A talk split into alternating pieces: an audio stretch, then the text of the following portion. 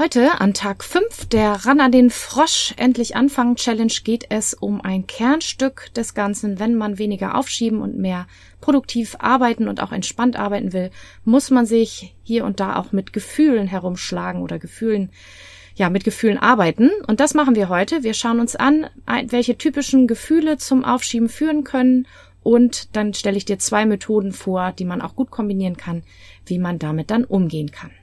Viel Vergnügen!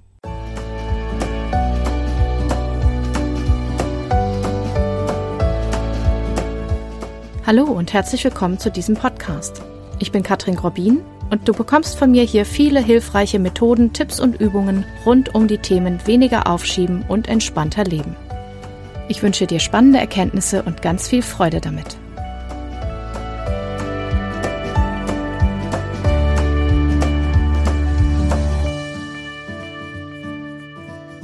Herzlich willkommen zur Challenge Ran an den Frosch Tag 5.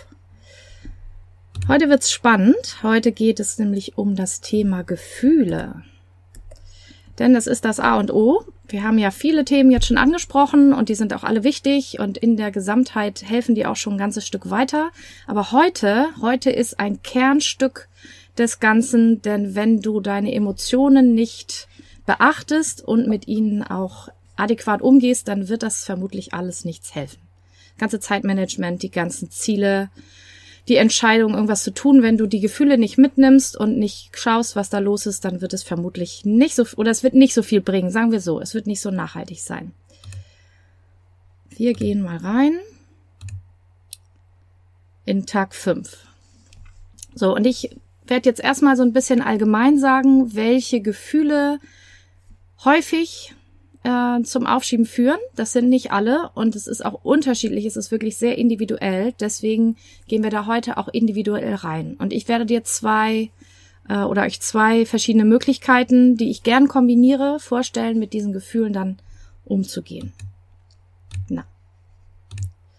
Also häufig, häufig, häufig, häufig begegne ich zum Beispiel Versagensangst der Angst, dass ich das, was ich mir vorgenommen habe, nicht schaffe und dass es ganz furchtbar wird und dass ich die Prüfung verhaue oder dass ich es nicht schaffe, mein Chaos aufzuräumen, dass ich es nicht hinkriege, mein Verhalten zu ändern, was auch immer. Und wenn die Angst dann groß ist, Angst löst eine Stressreaktion aus. Ja, der sind wir ja schon häufiger begegnet und dann kann ich auch nicht mehr klar denken, dann will ich nur noch weglaufen, im seltensten Fall angreifen, aber meistens dann lieber was anderes oder ich friere ein. Freeze und werd müde und muss schlafen oder kann einfach gar nicht. Das ist also ganz häufig. Spannenderweise auch das andere Ende der Skala Erfolgsangst. Also was passiert, wenn ich es hinkriege? Was verändert sich dann in meinem Leben? Dann muss ich die gewohnten Pfade verlassen. Wie was wäre, wenn die Abschlussarbeit an der Uni klappt und du hast plötzlich einen Studienabschluss? Wenn wir nochmal zu Ziele springen, wenn du nicht weißt, was du danach tun willst, ist das ein echtes Problem erstmal. Das kann Angst machen. Dass man denkt, ja, und dann? Und dann fragen alle, was mache ich jetzt? Und dann weiß ich's nicht. Dann will ich lieber noch nicht fertig werden. Denken wir uns, ohne dass wir uns dessen bewusst sind, häufig dann. Ja, oder stell dir vor, äh, die Probleme, die du jetzt gerade hast, sind dann plötzlich alle weg. Und du definierst dich vielleicht viel darüber, jetzt ist ein bisschen gemein, aber wenn du dir angewöhnt hast, viel zu klagen oder viel darüber zu sprechen, was du alles nicht hinkriegst und das mit einigen vielleicht auch das Hauptgesprächsthema ist. Es wird sehr viel geklagt in dieser Gesellschaft. Wir reden sehr viel über Dinge, die wir nicht hinkriegen und Dinge, die furchtbar sind und all das. Stell dir vor, das Leben wird total bombastisch und ganz wunderbar. Dann hast du gar kein Gesprächsthema mehr in diesen Kreisen. Vielleicht musst du dann die Kreise wechseln oder die Kommunikation verändern. Das könnte auch eine schwierige Sache sein. Angst vor Feedback und Selbsterkenntnis. Stell dir vor, du strengst dich ganz doll an und es funktioniert trotzdem nicht, dann müsstest du vielleicht oder dann könntest du vielleicht davon darüber denken, dass du es doch nicht drauf hast. Also stell dir vor, du lernst nicht nur drei Tage für die Prüfung, sondern drei Wochen und dann schreibst du trotzdem bloß eine drei. Manchmal wollen wir das gar nicht wissen. Oder stell dir vor, du, du räumst das alles ganz wunderbar auf und dann sieht's trotzdem nicht so schön aus, wie du dachtest. Oder Stell dir vor, du machst ganz viel Sport endlich und, und isst irgendwie weniger und dann verlierst du aber nicht so schnell an Gewicht. Oder du kriegst es eben nicht hin. Du versuchst es und dann merkst du, du schaffst es nicht. Das ist eine Angst, die wir haben, dass wir es nicht hinkriegen. Ja? Und ich sag nicht, dass das so ist, dass du es nicht hinkriegst, sondern die Angst davor, Feedback zu kriegen, was wir nicht haben wollen, die haben ganz viele Leute.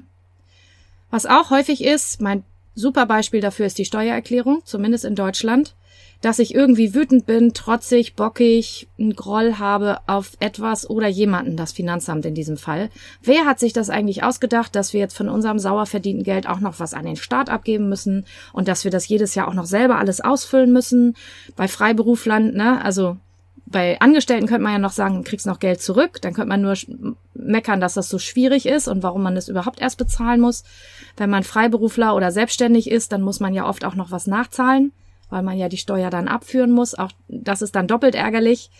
Du musst die ganze Arbeit machen, diese ganzen Formulare ausfüllen oder deinen Steuerberater beliefern und dann musst du auch noch Geld bezahlen. Da kann man sich schon so ein bisschen drüber ärgern und in diesem Ärger steckt aber gleichzeitig auch eine große Unlust dann drin, überhaupt nicht ins Tun zu kommen. Was mir auch oft, oft begegnet, ist eine Überforderung. Das kann einmal sein, dass ich völlig verwirrt bin, weil ich gar nicht weiß, wo ich anfangen soll und noch keine Strategien habe, wie ich aus dieser Verwirrung selber wieder rauskomme. Oder in diesem Fall hier aufgeschrieben, ich kann irgendwas nicht oder noch nicht und deswegen fehlen mir Fähigkeiten und ich gucke rechts und links und sehe Leute, die das können, die mehr geübt haben als ich und dann fühle ich mich unzulänglich und denke so, nee, das wird irgendwie alles nichts, ich kann das einfach nicht. Ja, das ist so wie Fahrradfahren, wenn manche Kinder lernen das ja sehr früh und manche etwas später und wenn man es sehr spät sozusagen lernt, ähm, dann kann es schon passieren, dass die Kinder rechts, links gucken und sagen, oh, die können das alle schon. Ich glaube, ich bin zu blöd. Ich glaube, ich kann das gar nicht. Und frustriert sind, weil es nicht so schnell läuft. Der eigene Fortschritt geht nicht so schnell, wie man das woanders sieht. Ja, da haben wir auch öfter mal Thema mit. Bei uns waren es Inline-Skates, weil eine Freundin hat halt den ganzen Lockdown Inline-Skates gefahren geübt. Da haben wir Fahrradfahren geübt. Und ähm, ja, das, die kann es halt jetzt richtig gut langsam holt unser Kind auf, aber es gab so ein paar Momente von, warum kann denn die andere das so gut und es hat alles keinen Sinn und dann hat man auch nicht so richtig Lust zum Üben. Da muss man so ein bisschen gucken, wie man da liebevoll über diese Frustrationsschwelle rüberkommt. Das gibt's auch ganz oft. Und gerade wenn wir uns um Themen bemühen oder um Themen kümmern, wo wir eben länger nicht hingeschaut haben, dann ist das sehr wahrscheinlich, dass es andere Leute gibt, die da vielleicht früher ran sind und die da nicht so ein Thema mit haben. Wenn man sich da vergleicht, vergleichen ist eh so eine Sache, dann kann das sein, dass man da sich ziemlich überfordert und frustriert fühlt. Und was anderes, das kommt vor allen Dingen oft im Sommer, aber es gibt's auch im Winter, gerade ein bisschen minimiert, weil so viel ja eingeschränkt ist und war. Aber wir haben oft Angst davor, etwas zu verpassen, wenn wir uns für eine Sache festlegen. Also bei Studierenden ist es, wenn ich jetzt sage, ich lerne jetzt so und so viele Stunden die Woche, kann ich vielleicht irgendwelche Freizeitaktivitäten nicht machen. Oder wenn ich mich entscheide, als Selbstständige für das Projekt und das jetzt durchzuziehen, dann habe ich weniger Zeit für andere Sachen. Das fällt dann manchmal schwer zu sagen, ja, dann, ne, ich mache jetzt das und das andere muss jetzt irgendwie liegen bleiben. Das haben wir auch ganz häufig. Und dann sagt man lieber, nee, vielleicht weiß ich auch nicht und entscheidet sich einfach nicht. Das Blöde ist nur, dass man meistens dann keins von den ganzen Sachen macht. Oder wenn man was Schönes macht oder ein anderes Projekt, dass man immer ein schlechtes Gewissen hat. Wegen dieser anderen Sache, die man nicht macht. Und ihr seht die drei Punkte. Es gibt noch ganz viele andere Gefühle, die auch eine Rolle spielen können. Ähm, das ist wirklich individuell da rauszukriegen. Was ist es denn bei mir und konkret bei dieser Aufgabe? Denn es kann auch je nach Aufgabe unterschiedlich sein, welches Gefühl da hochkommt und was dich vielleicht davon abhält, so richtig anzufangen.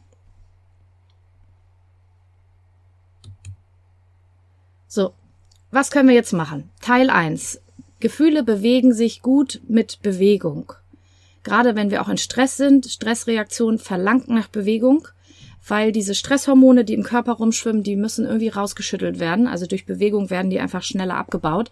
Denn dafür ist die Stressreaktion ja eigentlich mal konstruiert worden. Ne? Säbelzahntiger kommt, ich denke so, und dann renne ich ganz schnell weg und durch die Bewegung, plus wenn ich es dann schaffe, auch zu entkommen natürlich, wird gleichzeitig dieser ganze Mechanismus wieder rückgängig gemacht und dann bin ich kurz erschöpft, erruhe mich aus und dann ist wieder alles fein. So machen das die Tiere auch. Oder ich kämpfe halt und durch die Bewegung wird das auch abgebaut. Das heißt, wenn du gestresst bist, wenn du dich nicht gut fühlst, ähm, dann sieh zu, dass du dich bewegst. Du kannst Musik anmachen und wild rumtanzen und du kannst diesem Gefühl Ausdruck verleihen, auch wenn du zum Beispiel dich ohnmächtig fühlst. Da will man ja eigentlich nur noch so Versuch von dieser kleinen Bewegung von vielleicht irgendwie so, uh, so rumwippen, langsam in größere Bewegung zu kommen und dem irgendwie ja, geh in, wenn du ganz unten bist, wenn du traurig bist, geh eher in Wut, das macht mehr Schmackes und dann von da in Akzeptanz, in ach, das wird doch schon irgendwie in Hoffnung vielleicht, ja. Ähm, das kann man wirklich so in 10, 20 Minuten ganz gut hinkriegen, wenn man das so ein bisschen mit Tanz und Pantomime irgendwie herstellt. Wenn dir das zu so abgefahren ist, verstehe ich das auch völlig. Du kannst auch einfach Sport machen, du kannst einen zügigen Spaziergang machen, Fahrrad fahren, schwimmen gehen, was auch immer. Und was für dich auch gut funktioniert, was du vielleicht eh da hast oder was du sonst auch gerne machst, weil es bringt tatsächlich wenig, wenn du in diesem Gefühl sitzen bleibst und versuchst dich dazu zu zwingen, trotzdem zu arbeiten. So. Also das ist das eine. Vor allen Dingen, wenn es ein sehr starkes Gefühl ist oder wenn du das schon sehr lange oder sehr oft hast. Bewegung ist einfach ganz, ganz wichtig. Das zweite, was du tun kannst, entweder im Anschluss an das, an den Sport oder an die Bewegung oder auch davor, je nachdem, wie stark das jetzt auch ist und wie sehr du das auch geübt hast, achtsam deine Gefühle wahrzunehmen. Vergiss die Arbeit kurz, halt inne, fühl das Gefühl. Ja, fühle, wo es in deinem Körper ist. Atme, spüre rein und versuche es wirklich körperlich zu fühlen. Die docken sich irgendwo im Körper meistens an. Also Angst kann so im Hals sitzen oft, das schnürt einem so die Kehle zu oder sie sitzt im Nacken oder vielleicht hat man sie auch im Bauch. Da sitzt aber auch oft Wut. Ne? Ich habe Wut im Bauch. Ähm, es kann aber auch ganz woanders sein. Das ist sehr individuell, wo dein Körper das hintut. Und spür es und dann setz dabei die Absicht, ich weiß, wenn du jetzt nicht spirituell bist und nix, dann ist das für dich auch ein bisschen komisch, aber ich kann dir sagen, das funktioniert. Es funktioniert sogar, wenn du da gar nicht so ein Draht zu hast. Wir können mit unserer Energie umgehen und wir können mit unseren Emotionen auch umgehen. Das hast du schon gesehen bei den Gedanken, über die wir gesprochen hatten. Setze die Absicht, dass sich das Gefühl bewegt.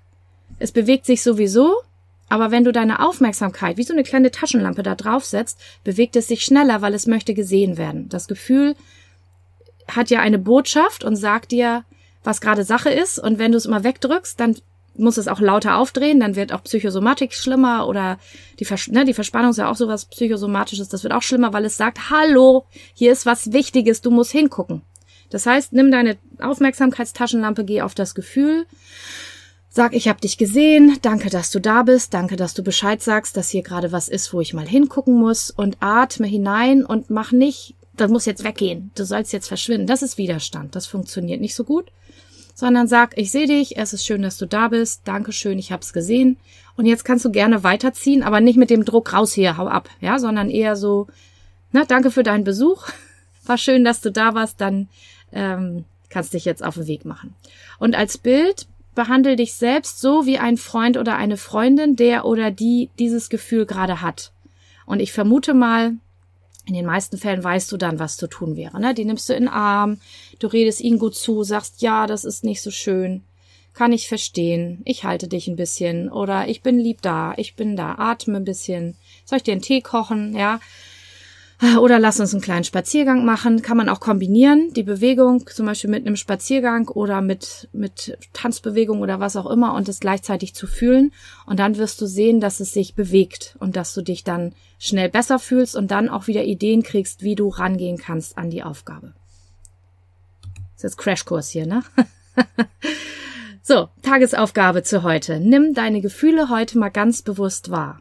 Welche Gefühle hast du gerade? Welche sind präsent in, in, insgesamt? Wie geht's dir heute insgesamt?